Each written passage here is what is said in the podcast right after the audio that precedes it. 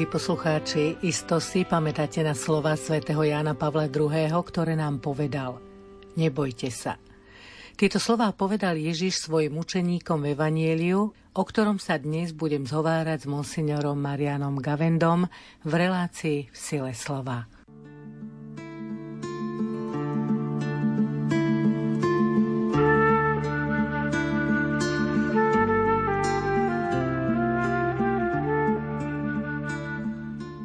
Čítanie zo svätého Evanielia podľa Matúša.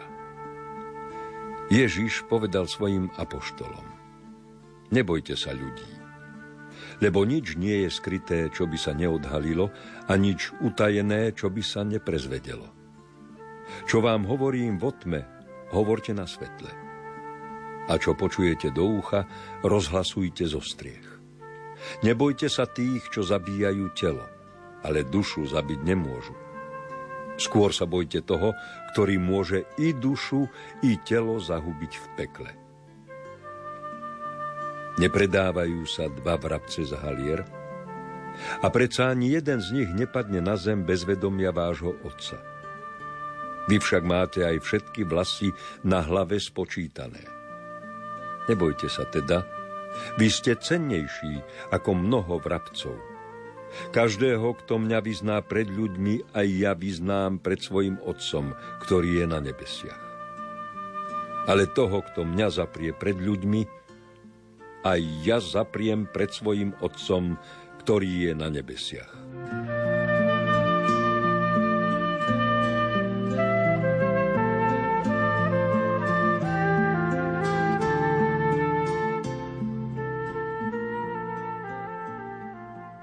V Evanieliu, ktoré nám prečítal Jozef Šimonovič, rezonujú slova Nebojte sa. Tieto slova nám pripomínajú dnes už svätého Jána Pavla II. No práve s papežom Janom Pavlom sa mi pod týmito slovami vynára jeden list, ktorý napísal nejaký človek zo Slovenska. Svetému otcovi mu tam vyčítal, že zodpoveda za všetku korupciu a čo je zle na Slovensku. Lebo on povedal, nebojte sa a tí zlodeji sa teraz neboja a kradnú. Že ich vlastne v tom pozbudil. Je pravdou, že to tak nemyslel, to je každému jasné. Chcel podať, nebojte sa skôr nepriateľov cirkvi, tak sme to ponímali, pretože e, to boli slova, ktoré predniesol na začiatku svojho pontifikátu, keď mal tú intronizačnú svetú omšu, keď po voľbe asi týždeň nastupoval slávnostne svoj pontifikát. Ale aj to ešte je nepresné, pretože on tam povedal, a to je podstatné, nebojte sa otvoriť brány Kristovi vykupiteľovi. A ešte otvorí tam spalankáre, to také roztvoriť do Korán tak veľkorys, ako keď niekto z radosti roztvorí náručie, keď mu niekto uteká v ústrety, tak také slovičko je tam použité, že to je takou veľkodušnosťou. Nebojte sa nechať ho vstúpiť do vášho života. To chcel povedať, lebo my sa Kristákovi bojíme, aj my veriaci, alebo aj smrti sa bojíme mieste prirodzene. Človek má mať aj strach zo smrti, lebo e, je to ťažká skúška, ale na druhej strane stále hovoríme, aký bude ten väčší život krásny a len sa modlíme, aby bol čím neskoršie. Prví kresťania stále sa modlili Maranatá, príď už, Pane Ježišu, nech už sme znova spolu je tu kde si protirečenie a to chcel pápež povedať, nebojte sa Krista. A potom zaujímavé, keď Benedikt 16. nastupoval a mal podobnú otváraciu reč, tak to inými slovami zopakoval. Hovorí on to tak tým takým tichším jeho spôsobom. Nebojte sa, veď Kristus vám chce len dobre. Prečo ho nenecháte vstúpiť do vášho života? Aj vám mladým chce dať peknú mladosť, tak to tam pekne rozoberá. Takže o toto išlo tým známym nebojte sa. Ježiš nám len dobre môže dať. V čom sa prejavilo to pápežovo nebojte sa? Pápežovo nebojte sa sa prejavilo aj prakticky naozaj tým dodávaním odvahy, pretože celý ten obrovský komunistický systém, to bola veľmoc, keď si zoberieme len uh, tie prehliadky na 9. mája, raketové systémy a tie, ozaj to, tá veľmoc aj vojenská, nehovoriac policajná, aké to mali všetko tvrdo v rukách, aké obrovské peniaze stálo udržiavať ten veľký aparát tajnej polície a iných celých štruktúr, ale celé to bolo len, aby to vyvolávalo strach. Ale proti tomu strachu sa dá veľmi jasne bojovať ľahko, nebáť sa. A pápež ukázal, že sa netreba báť a on porazil e, tú mašinériu strachu tým, že sa ľudia prestali báť. Nemuseli bojovať, nemuseli tú štruktúru zničiť, len sa aj nebáli a zrazu to zostalo úplne bezmocné. A to bol jeden e, veľmi silný krok, ktorý niektorí skôr rozoberajú, že čo prispel pápež pri tom páde komunizmu, viaceré iniciatívy, solidarita, ale hlavné bolo, že ľudia sa prestali tej totality báť My si to pamätáme na Slovensku tie roky pontifikátu Jana Pavla II. Od toho 1978. to bolo predsa 12 rokov do 90. roku, čiže pomerne dlhá doba štvrtina celej totality, ale to už desi bolo poznačené tým nadšením. Isté, že aj komunisti samotní už ten tlak nebol ako v 50. rokoch, ale predsa len e, nikto netuší, že sa to tak ľahko stočí, tá atmosféra strachu tu bola, povedať nahlas, čo si myslím, aj čo len prežehnať sa verejne a zrazu tu začínajú púte, mladí sa priznávajú k viere.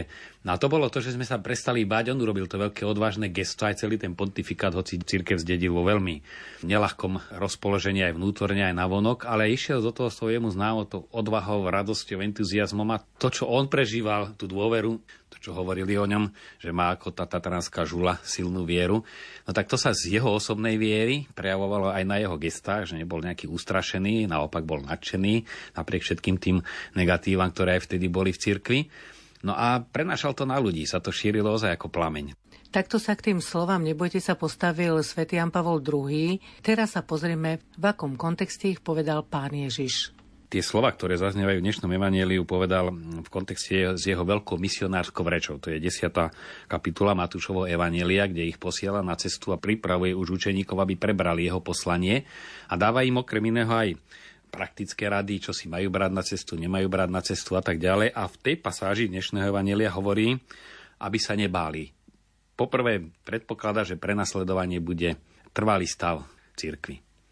Keď v 70. a trošku aj 80. rokoch prebiehali vyjednávania medzi Vatikánom a Svetou stolicou, viedol ich neskôrší kardinál Kazaroli, došiel tak trošku do konfliktu aj so slovenskou emigráciou, a nielen slovenskou, aj s polskými predstaviteľmi aj z iných krajín Totiž oni mu tvrdili, že síce on si myslí, že robia diplomáciu, ale fakticky ich používajú komunisti len ako rukojemníkov, že teraz sa vedú vyjednávania, preto nesmieme v cirkvi to, teraz sa vedú vyjednávania, aby sme to nepokazili, tak radšej sa stiahneme do úzadia a vlastne si nimi slúžili.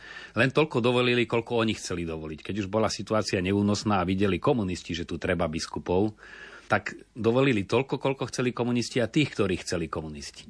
No a tu v tom konflikte práve biskup Nilica e, to jasne deklaroval, že mučeníctvo a prenasledovanie je normálny stav církvy. Kazaroli tvrdil, v 20. storočí sa nedá žiť v katakombách. My sa musíme dohodnúť. Nilica tvrdil, a dejiny mu dali za pravdu, v istých veciach sa dohodnúť nedá. Treba sa snažiť samozrejme o dialog, treba sa snažiť vychádzať, ale my si nemyslíme, že nebude prenasledovanie. Prenasledovanie je normálny stav církvy, že z času na čas Boh dopraje taký čas na výdych, na také ozaj pookriatie. Veď on nechce tiež, aby sme sa len trápili. A Ježiš hlásal radosnú zveď, odpúšťal, e, prežíval aj krásne chvíle, aj osobné modlitby s otcom, aj s učeníkmi, ale stále to jeho pokojné a radosné ohlasovanie sprevádzalo aj prenasledovanie. To ide ruka v ruke. Ehm, tak ako v osobnom živote, vidíme to na svecoch, aj veľa trpelie boli veľmi radostní. Dombosko, koľko si ten vytrpel, my ho máme tak zafixovaného svetec, ktorý samé žarty a samý úsmev, ale to bolo, to nebol lacný úsmev, takisto mnohí iní svetci, to bolo vykúpené utrpením a to platí aj o cirkvi ako celku aj radosť, ale kde si na pozadí aj to odmietanie. Čo povedal aj Benedikt XVI eh, v knihe rozhovorov sa ho tak eh, Peter Zevald pýta, že ono ten jeho pontifikát začal tak radosne, takým rozmachom, až nečakania zrazu jeden úder za druhým. A hovorí, ako na to reagoval. Hovorí, no, s tým som musel počítať. Kristus povedal, prenasledovali mňa, budú aj vás. A musel by som si vážne spýtovať svedomie, keby môj pontifikát pokračoval naďalej iba úspešne. Musel by som si spýtovať svedomie, v čom ustupujem pred pravdou. No a keď ju hovoril, tak iste mal aj úspech, ale mal aj neúspech, to chodí spolu. Strach nie je dobrý signál pre kresťanov, ale predsa v nás všetkých je. Prečo a čo je podstatou strachu? Človek túži po šťastí a keď sa niečo do cesty medzi ním a cieľom jeho túžob postaví prekážka, to už rozoberá aj svätý Tomáš a psychológia to ešte podrobnejšie skúma aj súčasná, dáva mu zapravdu, tak človek reaguje na tú prekážku, keď je prekonateľná, tak určitou niekedy až hnevom, alebo teda energicky chce ju odstrániť, alebo potom skôr frflaním a negatívne, keď je to pasívny prístup k prekážke alebo keď je neprekonateľná, tak zúfalstvom alebo hnevom. Kým, keď si tú prekážku dám do súvisu pozitívneho s mojim šťastím, tak zrazu ju príjmam inak. A to je veľmi dôležité, čo Ježiš e, v týchto radách kladie dôraz, on jednak predpokladá ako samozrejmosť, že učeníci budú prenasledovaní, predpokladá, že aj strach budú mať, on im nehovorí len tak, nebojte sa. Ale z tých potom argumentov, ktorým v zápätí predkladá, tak im chce povedať áno. To, čo príde, je dôvod k strachu, ale ja vám dávam ešte väčšie istoty, aj keby vám čokoľvek zobrali, to, čo je podstatné, je, že vám mňa nezoberú. Otec bude stále s vami, aj keby vás všetci opustili, alebo keby vás od všetkých izolovali, lebo to sa môže stať, že človeka druhý opustia, ale môže sa stať, že ho pred nimi zatvoria a zostane sám. Ale uistie otec bude vždy so mnou. Ste cennejší ako veľa vrabcov a tak ďalej. Čiže chce, ich, chce im dať argumenty, ktoré im pomôžu to utrpenie znášať. A nenechať sa ním ani zlomiť, ani vyčkávať, že prejde. To je také veľmi e, veľké riziko, e, že keď príde nejaká ťažkosť, že počkajme si, kým prejde to bolo hlavne pri nastupe totality, mnohí aj kňazi hovorili, veď vyčkajme, to bude rok, dva, všetko sa zase zmení a zase sa vrátime k nášmu slávnemu pôsobeniu, ako bolo predtým, či už reholníci snívali, ako zase budú mať plné kláštory, ako budú do škôl chodiť. No a iní si povedali, Boh nastavia do tých okolností, ako máme, to bol hlavne e, provincia jezuitov, e, ktorý takú prorockú reč povedal, áno, e, toto je čas, kde nás Boh chce mať, takisto za Salesianov celé jedno krídlo. A prijali to ako prostredie, kde Boh ich posiela splniť svoje poslania. Zrazu k tým istým prenasledovateľským krokom, ktoré zakúšali všetci, zrazu začali mať pozitívny prístup. Aha, keď nás zatvárajú školu, asi chcú, aby sme k tým mladým išli inou cestou. A nie, že aby sme lamentovali, nadávali, alebo v lepšom prípade trošku znali vo lepšom vyčkávali, kým to všetko prejde. A práve tí, čo sa takto postavili k problému, že Boh nám čosi cez túto situáciu chce povedať, aj cirkvi chce čosi povedať, zrazu tú cirkev pochopili tú výzvu doby, objavili, že aj v tých podmienkách Boh im dáva možnosti a že je to na niečo aj veľmi dobré. A my to spätne vidíme, že tí, ktorí tú situáciu prijali, tak posunuli cirkev dopredu. Tí, čo nie, boli takí, čo lamentovali celú dobu a nadávali na komunistov, alebo v lepšom prípade vtipy hovorili a nadľahčovali to, ale pasívne, tí sa nikam nedostali. Ľudia si častokrát vyberajú ako riešenie ťažkých situácií kompromis. Dá sa kompromis použiť aj v prípade ohlasovania viery alebo priznania sa k nej? Ježiš e, používa už v samotných slovách e, také veľmi ostré protiklady. Utajené, zverejnené, skryté, odhalené, v otme na svetle, v žiadnom šere, z ucha, čiže potichu, a zo striech, telo a duša, vyznať, zaprieť. Nepoužíva, na nejaké medzi tým, že tak zakolísať, tam nehovorí. Alebo, no tak e, skúste tak opatrne. Počuli ste do ucha, hlasajte zo striech. Čo ste počuli pod tme, hovorte za svetla a nie tak poloskryto. Na tým sa chce povedať, že nás aj v tom zásadnom, či ohlasovať alebo nie, tak ako povedal aj celkové tú svoju zásadu, vaša reč nech je áno, áno, nie, nie hlasať otvorene, neprovokovať. A Ježiš si počínal, vieme, že opatrne, keď išlo o Veľkú noc, ale nechcel urýchliť tú hodinu, v ktorej mal zomrieť, teda na veľkonočné sviatky, hoci tá zúrivosť už bola veľmi veľká, utiahol sa za Jordán, ale keď dostal správu Lazar zomiera, tak videl v tom vízu a išiel Tomáš hovorí, tak poďme aj my s ním a zomrime tam spolu s ním, čiže tá atmosféra, že ho zabijú, bola jasná. On do toho išiel. Keď cíti, že treba ísť, tak išiel. Aj celý ten týždeň medzi eh, kvetnou nedelou našou, teda po slavnostnom vstupe do Jeruzalema, keď už ozaj bola veľrada rozhodnutá, že ho zabije, tak verejne chodil a učil chráme napriek všetkej tejto zúrivosti. Ale na druhej strane neprovokoval, keď to nebolo treba. Sa utiahol, alebo aj povedal, nikomu o tom nehovorte aby zbytočne sa nerobila tá vonkajšia nejaká bublina, alebo aby to nebolo len ako provokácia. Ale aj keď cítil, je sobota a treba uzdraviť, koľkokrát porušil sobotu, nie preto, že by chcel byť rebelom a nemohol by počkať na ďalší deň, ale preto, že chcel povedať, áno, syn človeka je aj pánom soboty, to, že ja uzdravujem, znamená, že prišiel Mesiáš. A oni to vnímali. To mohol si dovoliť, takéto niečo mohol konať len Mesiáš a že to on robil, tým de facto povedal, ja som ten Mesiáš. Ako vníma toto evanielium teraz, keď už môžeme povedať, že nie sme prenasledovaní? Tak práve to je to najhoršie prenasledovanie, keď zdanlivo sa nič nedeje, to je tá vyčkávacia metóda. Aj tí, čo boli vyšetrovaní e, za totality, hovoria, že tie výsluchy boli kruté, ale to také, keď zrazu zastali a nič a týždeň, druhý, tretí, to čakanie, čo to bude, už ma odsúdili, už je to rozhodnuté, budú ma ešte volať, to také nechali ho, ak sa povie, sušiť a trápiť sa bolo ešte horšie. Tá neistota, vyčkávanie, alebo letargia potom už, že sa tak unavil z toho všetkého a už mu bolo jedno. No my žijeme žiaľ v tejto dobe a v tomto druhu skúšky, keď zdanlivo sa nič nedeje. Či ja v nedelu si odslúžim svoju omšičku na fare a zašijem sa a budem si tam čítať noviny alebo e, pospávať, alebo ešte pôjdem a neviem nejaký krst vyslúžiť, alebo do inej farnosti, alebo na besedu. Keď tam nepôjdem, nič sa absolútne nestane na vonok. A to, to cítime všetci, že veľa aktivít, keď ich nespravíme, nič sa nestane. Na to je to veľké pokušenie, že my nie sme dotláčaní a tu ale je to aj veľká, veľká taká skúška tej slobody, že či napriek tomu, že nás nič do toho nedokopáva, ani zvonku, ani znútra, či napriek tomu ideme, tak tam je to ozaj ten úmysel sa tam očistie, tam sa preverujeme sami pred sebou. Keď človek musí šeliť, čo zvládne, ale keď nemusia predsa, No len to aj poznačuje nás to určitou takou letargiou. No a potom ten nepriateľ je aj skrytý, je jednak v nás samých, Vieme, že keď je vonkajší tlak, tak človek zmobilizuje svoje sily a keď ustane tlak, tak oveľa ťažšie sa do niečoho donúti. Vždy, keď prídu ťažkosti, človek oveľa viac toho dokáže, lebo sa celý ten vnútorný, ten obranný systém v ňom e, prebudí a tým pánom sa prebudí aj tvorivosť, prebudí sa aj modlitba, prebudí sa záujem o druhých. To človek buď spí, alebo je hore a platí to aj o vnútornom prežívaní. A to môže naštartovať čeličov. Niekoho to naštartuje choroba alebo nejaký problém, zrazu začne úplne inak vnímať všetko. No ale najhoršie je tá skúška tou letargiou, tou rutinou. No a potom aj e, tie lákadlá sú pod zdaním dobra. V dnešnej dobe to vždy platilo o diablovi, že pokúša pod zdaním dobra, vždy to nejak tak pekne vykreslil. No a teraz aj to robenie si Boha, zo všetkého len nie z Boha, čo je Bohom pre človeka, no to, čo mu venuje najviac času, čo mu podriaduje ostatné veci, do čoho vklada nádej. A keď si zoberieme aj praktické dni veriacich, čo je pre nich Bohom?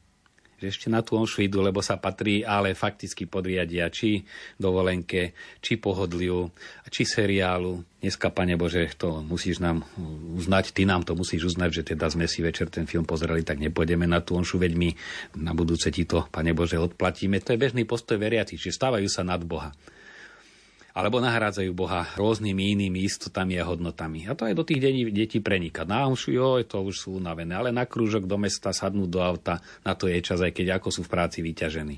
Čo nehovorím, že ten krúžok nemá byť, len vidíme, na akú váhu kladú to duchovno. Kde sú priority. Kde majú svoje priority. No a to, to všetko je práve tá skúška. No a zrazu príde chvíľa, keď to, čo človek stával bez Boha, sa mu rozsype koľky šetrili už v minulosti a prišla mena a všetko sa to rozsypalo. Alebo aj, aj tie nádeje, ktoré vkladajú do detí, keď nebudú zakotvené v Bohu, príde chvíľa, keď všetko to ide na zmar alebo nevedia si nájsť ozaj aj s problémov cestu riešenia pokáním a sviatosňou milosťou. My vieme, že človek od prírody ho to ťahá dole a milosť nás ťahá hore.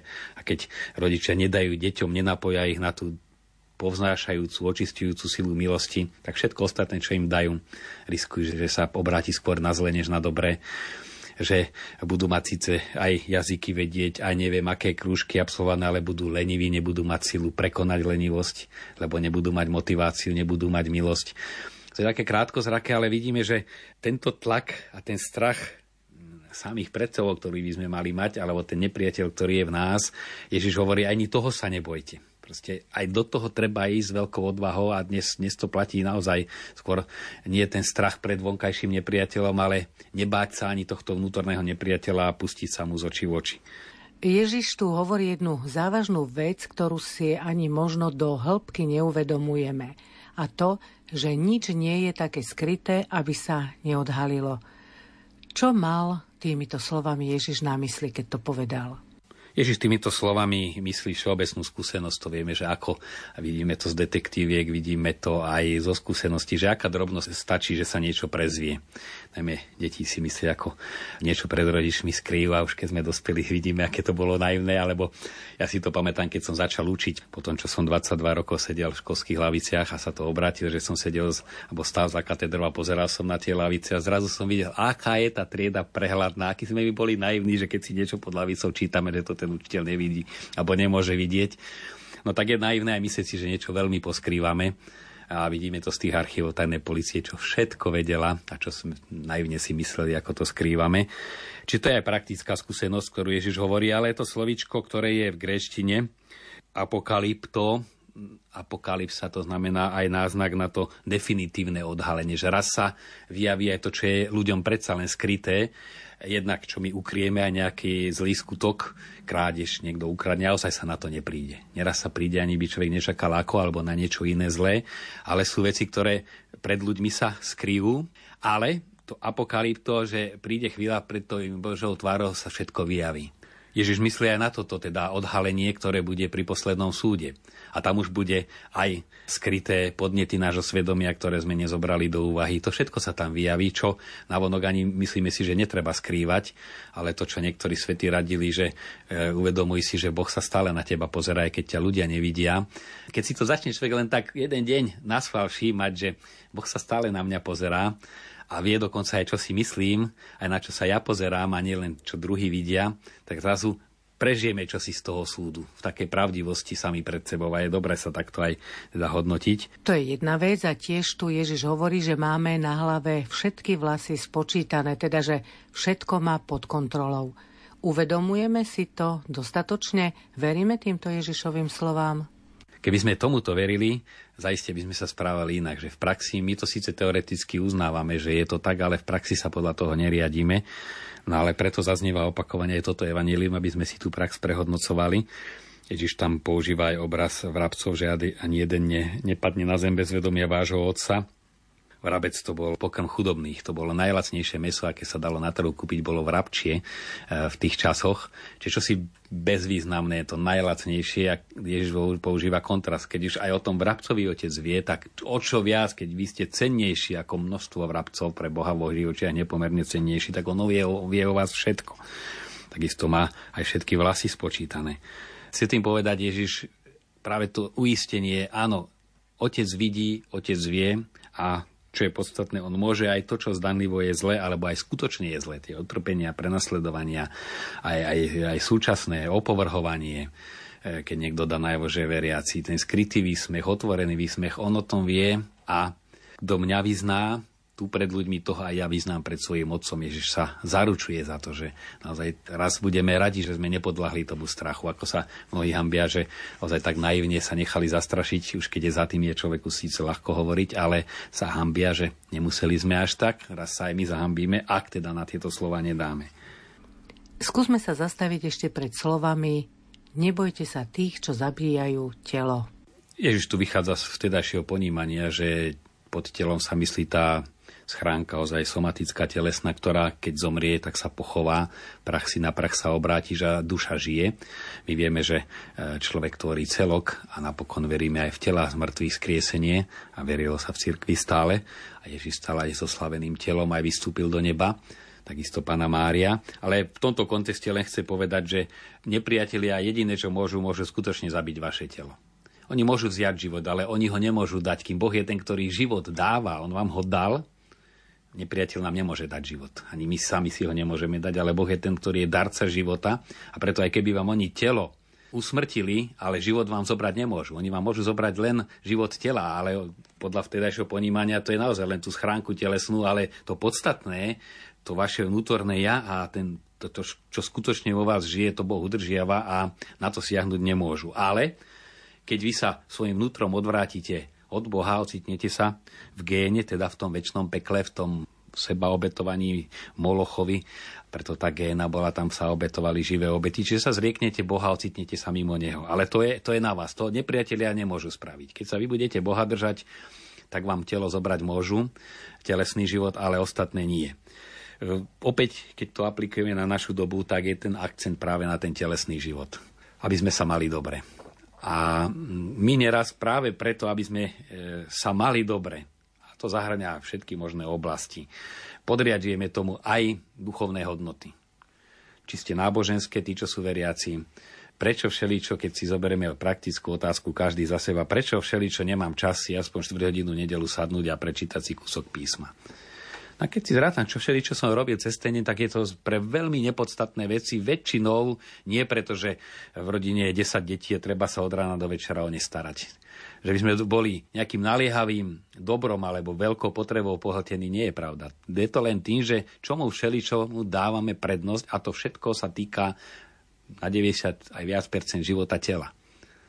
aby sme dobre jedli, aby sme si dobre odpočinuli, aby sme dobre a dobre a Boh vložil do prirodzenosti človeka, že jedlo mu má chutiť. Na tom nie je nič zlé, ale keď to postavíme nad, tým z dobra spravíme bôžika. Tak ako, ja neviem, bík ako zviera je osožné, praktické, dobré, ale keď z neho spravili božstvo, z tej primitívne národy, no tak sa stal niečím negatívnym, lebo dali býka, ktorý trávu požiera, hovorí žalm, za neho vymenili Boha. My povieme, že to boli primitívne národy. No o čo sme my menej primitívni, keď dáme na tú istú rovinu ako oni dávali neviem, tie obety všelijaké. E, my Bohu obetujeme svoj čas, dávame naozaj nepodstatné veci na, na vášku a nechávame si to prevážiť. Vrátim sa ešte k pointe tohto evanielia. Nebať sa, aj keď nás budú prenasledovať. Ale dnes ľudia nechcú počúvať o prenasledovaní a o tom, že sa nemáme mať dobre. Isté mladí nemajú radi, keď sa stále hovorí len o ťažkých časoch, pretože mladí sa chcú tešiť zo života, je jedna stránka mince. Druhá je, že mladí majú zmysel pre hrdinstvo a tie hrdinské romány, či stredoveké, ale aj zo staroveku filmy si radi pozrú, pretože to v nich prebúza to hrdinstvo a Samozrejme, keď sa to podá len ako také vzdychanie, ako bolo a už ako nie je také lamentovanie, tak to mladých odrádza. Ale keď sa im to dá ako vzor, tak ich to pozbudzuje. A myslím si, že aj z toho obdobia prenasledovania cirkvi u nás. E, trošku sa robí preto, ale aj viac tak tej generácii, tak to povedomie, ale skôr také hrdé, že áno, vy kráčate v stopách mučeníkov, to bolo aj v cirkvi 4. a 5. storočia, áno, my sme dedičmi toho, čo nám mučeníci zachovali a preto nás to zavezuje, aby sme preto niečo robili. Keďže Ježiš hovorí o prenasledovaní, mňa veľmi zaujala kniha e, biskupa Hnilicu, ktorú napísal krátko po tom, čo ušiel zo Slovenska Napísala si 200 stranovú správu pre pápeža Pia 12. 1954 už bol vonku, už, už bola napísaná, kde hodnotí, už vtedy, nie teraz so stupom času, ale vtedy hodnotí veľmi jasne, čomu nás tí komunisti posúvajú. A toto je, čo sme už aj hovorili, že vidieť aj v tom, čo je negatívne, Boží prst, že nás chce k niečomu dotlačiť. A nie spätne, ale aj v tej chvíli. Hovorí napríklad naše chyby. Tým, že náš boj proti sociálnej nespravodlivosti nebol dosť výrazný, sme vlastne dláždili komunistom cestu k úspechu. Je tragické a ironické zároveň, že to boli práve komunisti, ktorí nás všetkých zhromaždili v koncentračných táboroch a naučili členov jednotlivých reholí spolu sa rozprávať a spolupracovať. Predtým skôr súperili a robili si problémy. Neohlasovali sme evanilium tak, aby mu každý rozumel. Ani náš verejný a súkromný život nebol vždy dostatočne preniknutý duchom evanielia. Ani náš spôsob výchovy a vzdelávania kresťanského ľudu nebol na patričnej výške. Uvedomili sme si vďaka komunistom, keď sme videli, ako komunistickí agitátori s oduševnením a neunávne idú z dediny do dediny, z domu do domu a šíria svoje marxistické v úvozovkách evanelium. Oslovovali ľudí všade, v práci, pri oddychu, na zábavách i doma. Vedeli k ním nájsť správny prístup a s každým sa rozprávali rečou, ktorou rozumel. Komunisti zahambili náš laický apoštolách. Ich propaganda neprestane opakovala. Každý komunista je pionier, priekopník. Často sme zabúdali, že Kristus neprišiel, aby sa mu posluhovalo, ale aby slúžil. Využili sme postavenie našej duchovnej dôstojnosti, aby sme sa zaradili medzi tých, ktorým sa posluhuje. A tak ďalej. Často sme sa najedli do sítosti, žili sme v pekných a vždy dobre vyhriatých miestnostiach bez toho, aby sme boli mysleli na Krista, ktorý hľadoval a triasol sa od zimy v telách našich bratov, niekedy priamo pod našimi farskými oknami. A keď sme im aj niečo dali, boli to len odrobinky, ktoré sme zmietli zo stola. A tak ďalej. Komunizmus je reakcia. Reakcia proti určitým sociálnym krivdám. Je však aj reakciou na náš nedostatok kresťanskej lásky voči chudobným. Kristus bol priateľom chudobných, my sme ich zanedbávali. Teraz ich komunisti volajú za svetkov proti nám. Na toto by sme mohli tým aj zakončiť, lebo aj dnešnú dobu môžeme aj takouto optikou povedať, že celá táto doba nás niečím zahambuje. Už to ako kvôli materiálnym ziskom podnikatelia, ako dokážu byť vynaliezaví, ako dokážu robiť svoju propagandu, ako dokážu pre tú firmu žiť e, vodne v noci, na úkor rodiny, všetkého ostatného zdravia. Pre nás je to výzov, keby sme aspoň polovicu z toho vedeli venovať dobrú rodiny, my kňazi apoštolátu, neraz keď som medzi nimi si tak poviem, s takým zahambením, veď my máme tie méty nepomerne väčšie a nám stačí malý problém, malá únava a už končíme a bežný podnikateľ kvôli podradným veciam, ktoré predáva, tak dokáže v noci stávať, dokáže naozaj byť v plnom nasadení. Nechcem ho schvalovať to nasadenie, lebo je väčšinou až škodlivé, ale to, čo Ježiš hovorí, synovia sveta si neraz lepšie počínajú, tak sú nám výzvou a môžeme to obrátiť aj na pozbudenie, nielen ako námet kritiky, aby sme si tými, kde si uspávali svoje svedomie. A to je už na dnes všetko, milí poslucháči. Požehnaný týždeň vám želajú otec Marian Gavenda, od mixážneho pultu Matúš Brila a od mikrofónu Anna Brilová.